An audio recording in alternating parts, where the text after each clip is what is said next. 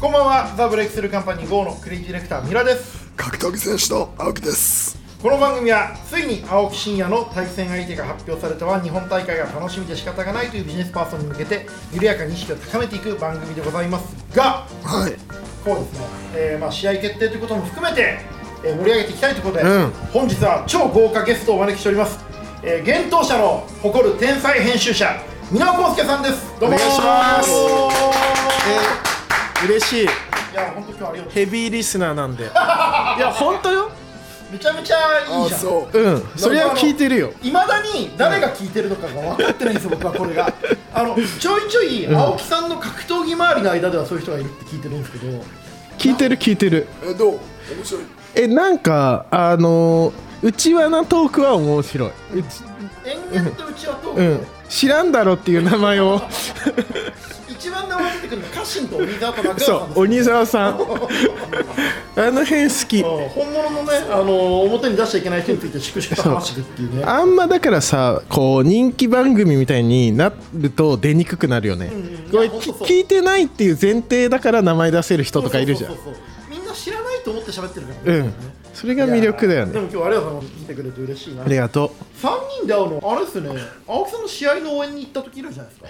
ですか。確かにそうう意外とそうね関節ここも合うしここも合うしここも合うけど3人セットはなかなか確かにまあだから別にそのもう、うんあのスイスでのご活躍とか始まった始まっいやたもう名勝負、はいはいありがとでも俺は本当にねあのなんか自分の殻を破ったり、渡らないでいい橋を渡り続けてるみんなは偉いなって思うよねういやでもねなんかさ普通に考えてさ、あの鼻利かないなの穴が効かないから、危ねえ橋だ危ねなえ橋だと思うなあれうんいだっやて小比類巻と二人で行ったんでしょ、とそうねもうその時点でダメじゃんいやなんかね、まあ、その辺の雑さとかも含めてそれはわかるんだけど、うん分からないわけがないからね、ただそんなに楽しいことないのよ生きてて俺だ からそ死ぬまでの暇つぶしってよく言ってるよねうそういうものがあると乗るっていう感じだよねなんか甲子園理論っていう言い方をするんだけど 何それ何それ普通に生きてると、みんな仕事って飽きちゃうじゃん、だけど甲子園みたいなものを自分で勝手に決めるとさ、うん張りが出てくるっていやうかさそうでそれにおいて言うと俺はみんながめちゃめちゃ、まあ、うらや俺はできないから羨ましいって言葉は適切じゃないんだけどみんなその5年とか10年の甲子園戦ってんじゃん,、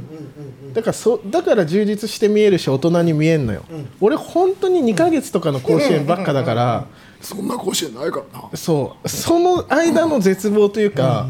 あつまんねえなみたいな、でたまになんか面白いもの見つけてガッて頑張ってまた暇になるっていう、このスパイラルにもう40以降はしんどい、しんどくなっちゃったいやっていうかいつまでやんだろうみたいな、あイエスよイエスよそれよ まあこでうも甲子園で生きてる男は青木真也だからない俺もさ試合決まってちょっとヒャッハってやってさ、またこう潜るわけじゃん、でもう大体もうさそのヒャッハも全部さ、予測できんのよ、予測できんの、だから面白くねえんだよ、だから青木さんがさ毎回コンセプトを決めて作り込んでいくのも、そういうその青木真也としてのスタイルっていうのもあるけどそうしないと青木真也自体が乗れないっていうのがあるよね多分ある競技だったらもうそこまで乗れないなみたいな、全然面白くねえもんだから毎 回毎回うつ病思うないや俺もうつ病だからいや打つとか簡単に言うなよお前いやわかるよ絶望してんだよあんまりうねつ病って放送で言わない方がいいからね聞いた人もねどういやでもあの本当そうよ全然面白みないよ別になんか格闘技やっててもさ、あの大体本当予測できちゃうんだよな、それがダメよなうんわかるなるほどね、まあ、ちょっとこの後ね、あのー箕輪が最近出した本と、はい青木さんの次の試合に向けて、ちょっといろいろ話聞いていきたいと思うんですけれども、まあちょっとね、えーこの後もちょっと箕輪さんと一緒にトークしていきますけれども、えー、三浦貴大と青木氏の人生交差点、この番組は、なんと、東洋経済新報社、すごいよね一般社団法人フィードフォワード協会の提供でお送りしてまいります。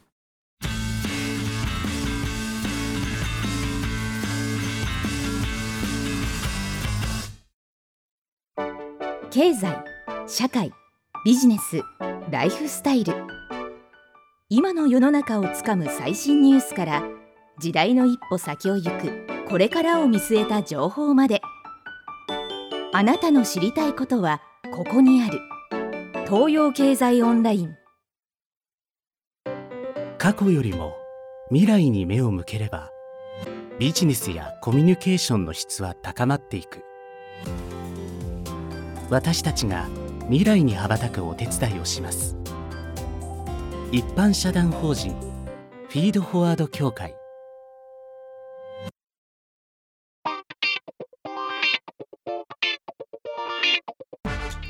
そんな中ね、こう箕輪さんのね本の話もしていきたいなと思うんですけれども、あいいねありがとうまあ、本が売れないと言われ続けてる出版業界で手掛けた本を次々とベストセラーにしてきた、えーカリスマ編集者箕輪康介ですけれども、まあやっぱり素晴らしかったのがね「その死ぬこと以外かすり傷」っていうタイトル、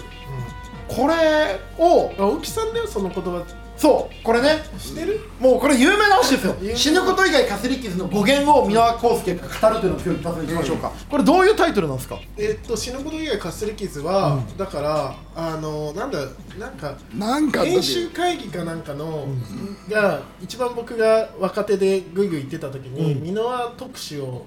やりたいって言って、いろんな箕輪さんが手がけた著者から、推薦文もらってくれって言われて、青木さんにもお願いして、でこうわーって箕輪ってこういう人でって言って、最後死ぬこと以外かすり傷ってつけてくれたの。で俺がなんかポツポツ言ってったら、なんかこうハマりが良くて、なんかよく言う言葉、だから三浦の俺たちはファミリーだみたいになってって、本のタイトルまでなったってだから青木さんのあなるほどれですよ、なるほどね青木プロデュースしかもこれがもともとはまた青木真也の言葉でもないんですよねそうまあい実はろんなところで言ってるよね、いよやくいや攻めるね違うんですよこれねもともとは何かっていうと、青木真也の2019年当時の星が星が青木真也が試合前に出るときにかけてくれた言葉なんですそうそうよ。 C さんちゃんじゃあ何してんのあのなんか CA なのに金属探知機に引っかかる女でしょそうそうとんでもないやつと付き合ってるじゃないですか面白いですよ青木さんもう早くも息も絶えないじゃないですかタップ寸前じゃん青木さんめちゃめちゃ娘しくらい追い詰められてるじゃ んイワロックにあのあのなんていうのやっぱあれ PTSD 出るからあ怖いあ怖いうんと思うよそうなんだ今はもう連絡は、ない怖くて取れないまあ、なかなかね受け身が取れないですねや違う違う違うやっぱ受け身取れないしあの試合の日とかになんか攻撃が来ると、もういや本当にやけどそんなにでもさ試合の日にブチ切れてくんだよそんな一生のさ期間を過ごした人がさ試合の日にブチ切れたりしなくないいやするんだよあえてじゃああえて結局アテンション集めるためにやるなんだけ ど、その要はまあ PR 発想だよね。あのいい夫婦の日にまあまあまあまあまあなんかプロジェクト出すみたいな出す出。す俺がこの間寄付の日にあのーし少年に対するファンドを作ったみたいな。要うんうんそうだはね試合の日に定番だよねあの青木さんの人生にクレームをつけるっていう新しい動き方を。そうなんでそんなことできるんだろ うね男って逆にできそうないそれはできないいやよ。それそうだって前の嫁も、あの要は俺が試合行く日にそういう LINE で送ってきたもんだからえ絶対に許さないんだよねそだから自分よりあの自分を不幸せにさせといて自分より楽しそうだったり自分よりキラキラしたところになるのが許せないんだよね、まあそれはまあ性別関係なくそういう考え方の人もいますよね。う、うんであのだからそこで言うと箕輪さんの奥さんとか神よはいはいはいはい。いやうんいやでもまあまあ素敵な方ですよね。素敵な方だけどその傾向はあるよここぞという時一番嫌な長文の LINE とか来るのここぞという時ってどういう時えだか飛らんでるぞみたいなとかうんまさになんかこう華やかな舞台の前に、なんか3件ぐらい LINE 来てるなと思ったら、だからこれ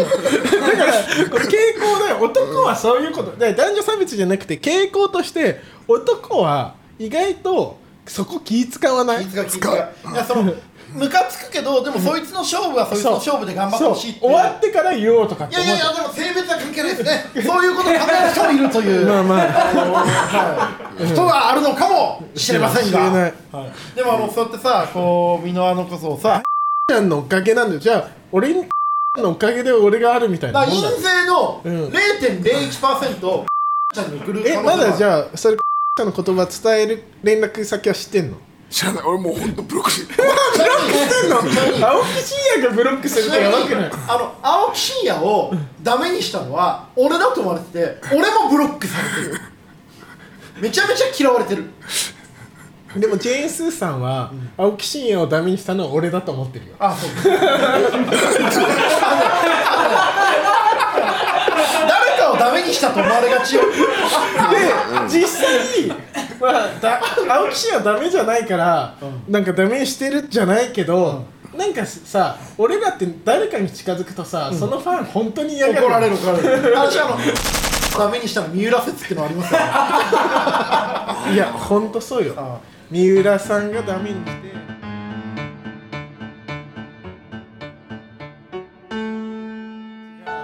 もうぐちゃぐちゃにしてるみたいな何をってお前らが本当に愛してる衝撃愛してるのはしてるけど一番うまいだ俺は三浦のあの雑誌絶望みたいなやめろやめてよまあでも一個の ね表現としてそねのるシャレでしょシャレ状況に、あのー、まあ、そうそうそうまあありがとうございます、本当にいただいて。でもね、その、まあ、死ぬこと以外かすり傷のアンサーとして、はいかすり傷も痛かったっていう本にさ書かれてたのが、まさにそ の競い合うことにそうですねこうからあえて背を向けるというか、自分の生き方競い合いよりも、まあ、自分を磨くこと、自分らしくあることの方が大事ってメッセージだったと思うんだけど、それってここ最近の青木真也の試合をこう勝ち負けの先にある表現とか、んその相対的なものじゃなくて絶対的な価値で自分を見るとかなり近いところがあると思うあんだけどそうだから青木さんのこの試合決まってのノート読んでも、まあ、それ書いてあってで、確かにと思ったのは、んそれそれが正しいと思ってやってるってよりは、そういうふうに思わないと、もう生きていけないっていうことよ、うんうんうんうんそっちのが、あの正確かもしれない、そう、イエスだからこう要は相対的な価値観で判断基準で生きていくと、しあの無理じゃんだって負けてんだもん、相対的な要はだって記録で負けていくんだもんああはいはいここのところだって自分より売れてるものが出てくるじゃんだから絶対的な価値観に入っていかないと無理なんだよでみんな結局絶対的な価値観に入っていくと次に起こる問題が自己肯定しかないからはいやめらんねえんだよねやめらんないですねだって負けることを認められるんであればもう負けるきっかけはないですよねそうあやめるきっかけはないですそよねれ宇野さんとかもそうだけどもうやめるきっかけないじゃんと思って見てる俺ははい今回青木さんはまあその自分の表現という中ででも相手めちゃめちゃ強い感いじあやるじゃもないでうすかとにかくあの客がクソ客がクソもうほんとそれ今日直前がねコムドットの大和さんとの対談だったんだけどコムドットの大和さんにひどいよよかったえいいいい形になった仕上がったんじゃないなんとか全然興味ないんだもんみんな興味ないかもしれないけど本当に知らないのよコムドットヤマトさんの人気を取りに行こうと思って、コムドットヤマトさんのあのグループの人がさそのツイッターで離婚騒動したりとかさ、コムドットヤマトさんがさ AKB の方と結婚したりしたじゃない全部東海オンエアだったそうだよ ひどいえそれ本番で出ちゃったのあいやいや出なかったギリギリまで俺そのつもりで思い込んで向き合おうと思ってて俺だから河本ちゃんさんのことあまりにも知らないから直前に箕輪と明石学徒がいる LINE グループに「あの河本ちゃんさんってあの AKB の人でしょ」とかいろいろ LINE してこいつら分かってるのに否定してくれなくてなんかあそうなんだと思って見ててそうね直前のインターン生に教えてもらってあっってなっただからコムドットヤマトさんも僕も好きだからあれですけど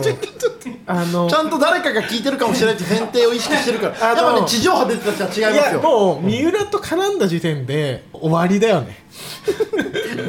さあに続 き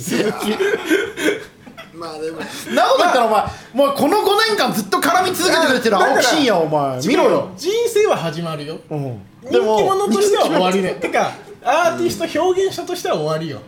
でもここから人生は始まるよそうね人といしてやねでもやっぱ客がはいやっぱね本当俺思うんだけど、はい結局客がポルノ見てるような感じになってる時は本当クソだなと思う、だからその村上龍が、あのどっかの本に書いてあったんだけどサッカーのダイジェストシーン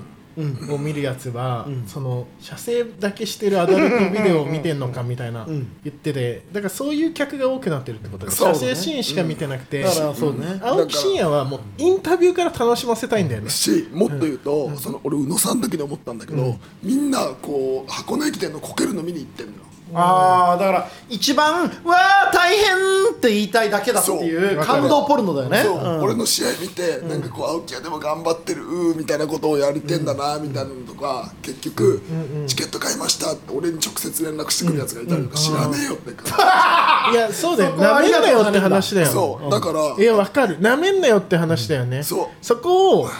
俺にそんな慣れ慣れしくあい握手できるアイドルじゃねえよって話だよ恩ね着せてくんなよと思うし、そういうのを思いつつ、なんかやっぱ俺はお前らのためにやるもんじゃねえなっていう決意を新たにしてますね、だから自分のためにやるものを勝手に見てくれっていう気持ちにはなってる感じそう、しなんかあとやっぱね今回チケット価格がめちゃくちゃ高くてはいいくらなのどう一番下で1万2000円3000円ぐらいでお俺一番いいと30こ30万あ30ならでもビッグ俺なはんだよね思ったんだけどだったら一番高いとこに300万いにやして本当そうよにして安い時5000円だから6000円にすれした方がいいんじゃないのっそうっすねて俺は思っちゃったあの今回 VIP30 万円を、まあ、俺とかみんなは買うだろうし、30万の人は100万でも買うからね正直、 200でも300でももっと言うとさあの格闘技のチケットなんてさ半分マネロンかさ経費みたいなもんじゃん言い過ぎそうなの言い過ぎえ経費になるのあ経費にはね一応なるなるの接待費とかさいやだからあの高いチケット売ってるのって200万とか300万とか100万とかのチケットって、要はなんだろうちょっとあれなお金とかそうなの大丈夫これ東洋経済新報社は大丈だか夫らすごい経済の話してんじゃん経済の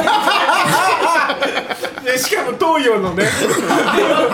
ワンのねシンガポールと日本の違う違うシンガポールのじゃないの日本の場合ね日本の大会日がね本の場合経済の進歩の話してるよそ青木さん今回、そのまああのーファンがねちょっとこうポルノ化してる中で、でもやっぱ自分のために自分の表現として試合するって言った時に対戦相手ってどういう存在になるのういやもうどうでもよくない、むしろ何とも思って誰でもいい、本当にあの要はこれなんか佐藤大輔が那須川天心の相手をこすった方がいいって言ってたらしいんだけど、俺は那須川天心の相手をこすった方がいいっていうのは相手を上げた方がいい、はいはいはいはい俺は那須川天心の相手を上げなくていいと思うんです、那須川天心だけで立つから、で今回で言うとタケル・ロッタンは、ロッタンをちょっと磨かないといけないのよそうですね緊張しないといけないけど、それは言うたら相手がいないとタケルは立たないのよ、まあ、日本の人はロッタン知らないし、タケルもやっぱり天心と試合した人って下いう部が分にやっぱり天勝ち心がと試合したからはい勝ちがつくいたじゃん、はいで誰かとやるから勝ちがつくんだって、でも俺の場合は大きく売れねえけど俺がやることに勝ちがつくからあそうですねあんま相手関係ないなっていうあもう圧倒的に青木真也がはい主語として見せるものになります、じゃないかと思うんですよね。うん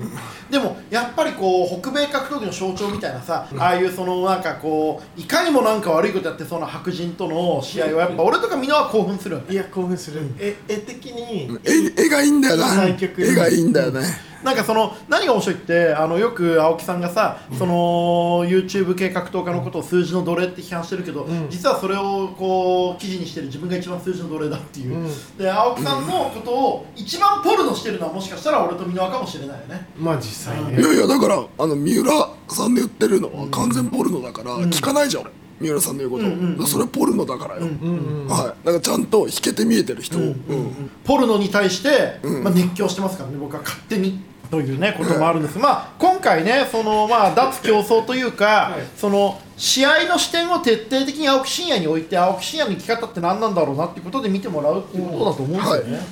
だからまああんま最後の戦いって煽り方もまあそれがいいのかちょっと僕にはまあわからないんだけれども、まあ青木真也っていうものがどういうこれから1か月間感情変化させていくのかっていうのをさ、まあボイシーでもこのラジオでもノートでもいろんなところで青木真也って感情の変化を出していくからそうだねそれを楽しんでほしいけどね。まあそうだね、あと本当に無責任な一ファンとしては、勝ってほしいよねまあそうだね、見たいよねやっぱ俺はそれがやっぱり青木さんも誰よりも知って分かって自覚してると思うけどやっぱり勝負論に最後持ってくところがこうファンとしては好きまあそれを持ってかないと格闘技じゃねえからな、極論、うんはいはいということでね日本で見れるんでしょ日本です、時差なしはい会場にぜひ皆さんね僕も皆も必ず会場行くんで、あの行くぜよひお会いしましょう、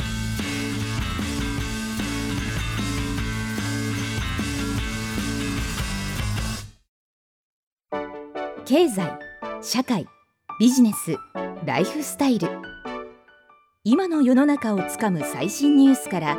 時代の一歩先を行くこれからを見据えた情報まであなたの知りたいことはここにある東洋経済オンライン過去よりも未来に目を向ければビジネスやコミュニケーションの質は高まっていく私たちが未来に羽ばたくお手伝いをします一般社団法人フィードフォワード協会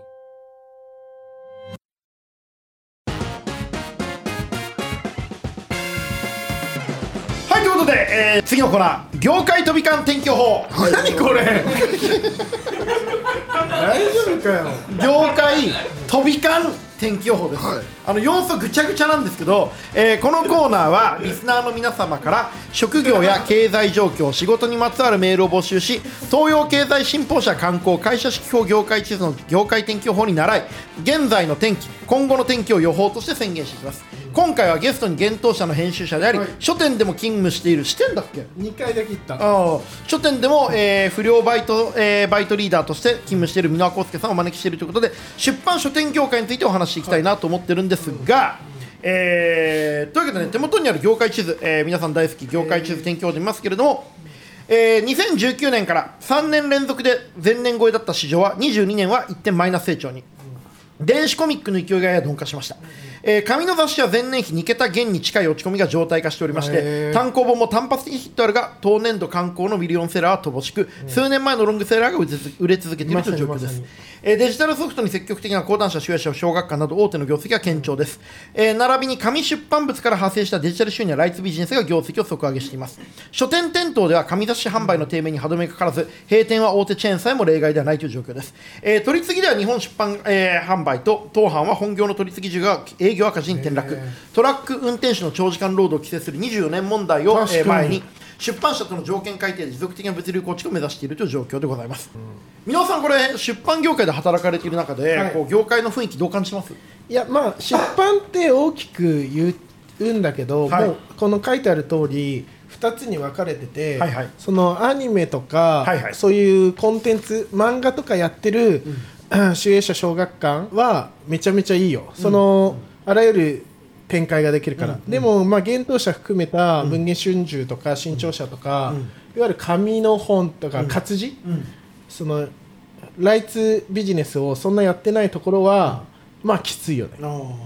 この間さ、みのがツイッターでさ珍しくさ、めず本当に珍しく会社批判したよね、したあれもみんなっていろんなものとちゃんと戦うところが俺かっこいいと思ってるんだけど、でもやっぱり親分がいるじゃん伝統者には、うんで親分とその周りで一緒に育ってきた会社のことは基本さ、まあ寂しい時とかちょっとやりにくいなと思う時あったとしても、基本やっぱり組の看板を大事にしてきたじゃんその箕輪が珍しく会社の幹部の人がちょっとはいはい足を引っ張るみたいなこと、うんあれどうしたの、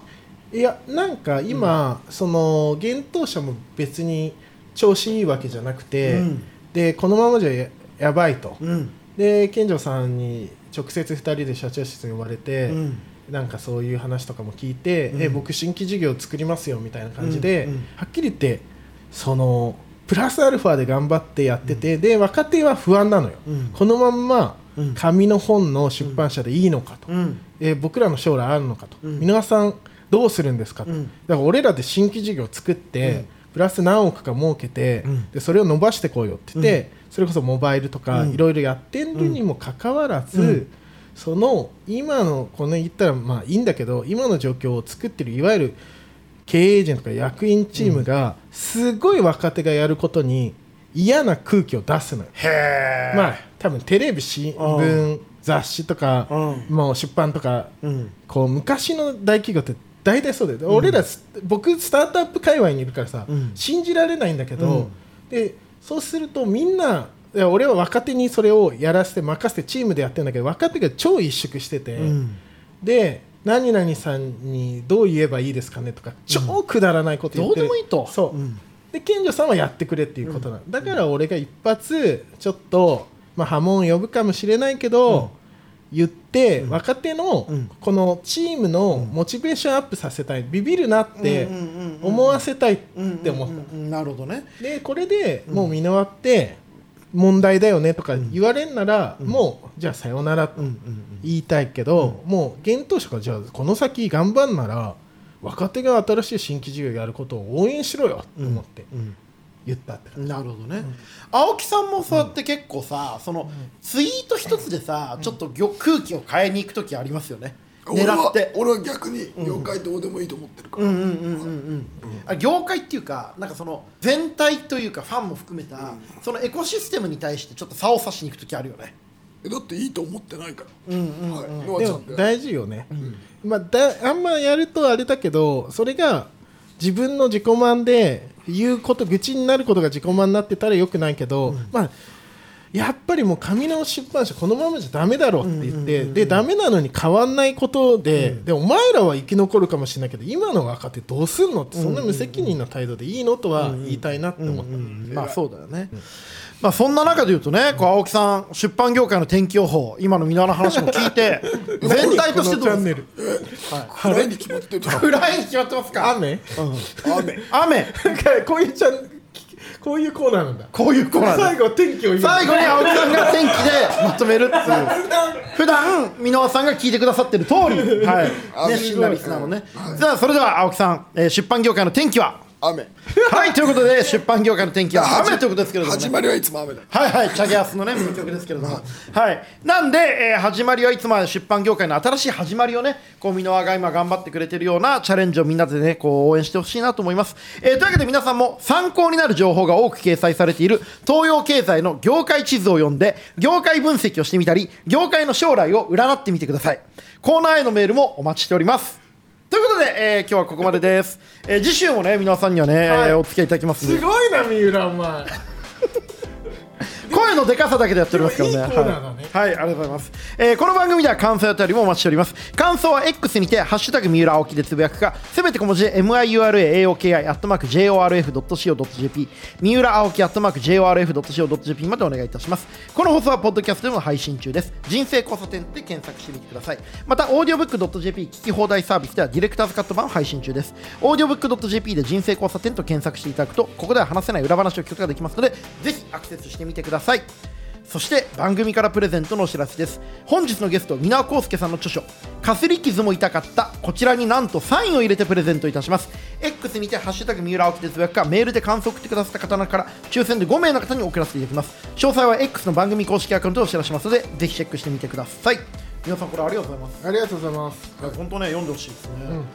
なんか試合に向けて青木さんの気持ちに対する補助線にもなる気がするはいそうだけではいでお相手はザ・ブレイクスルーカンパニー5のクリエイティブディレクター三浦と格闘技選手の青木と編集者の箕輪でした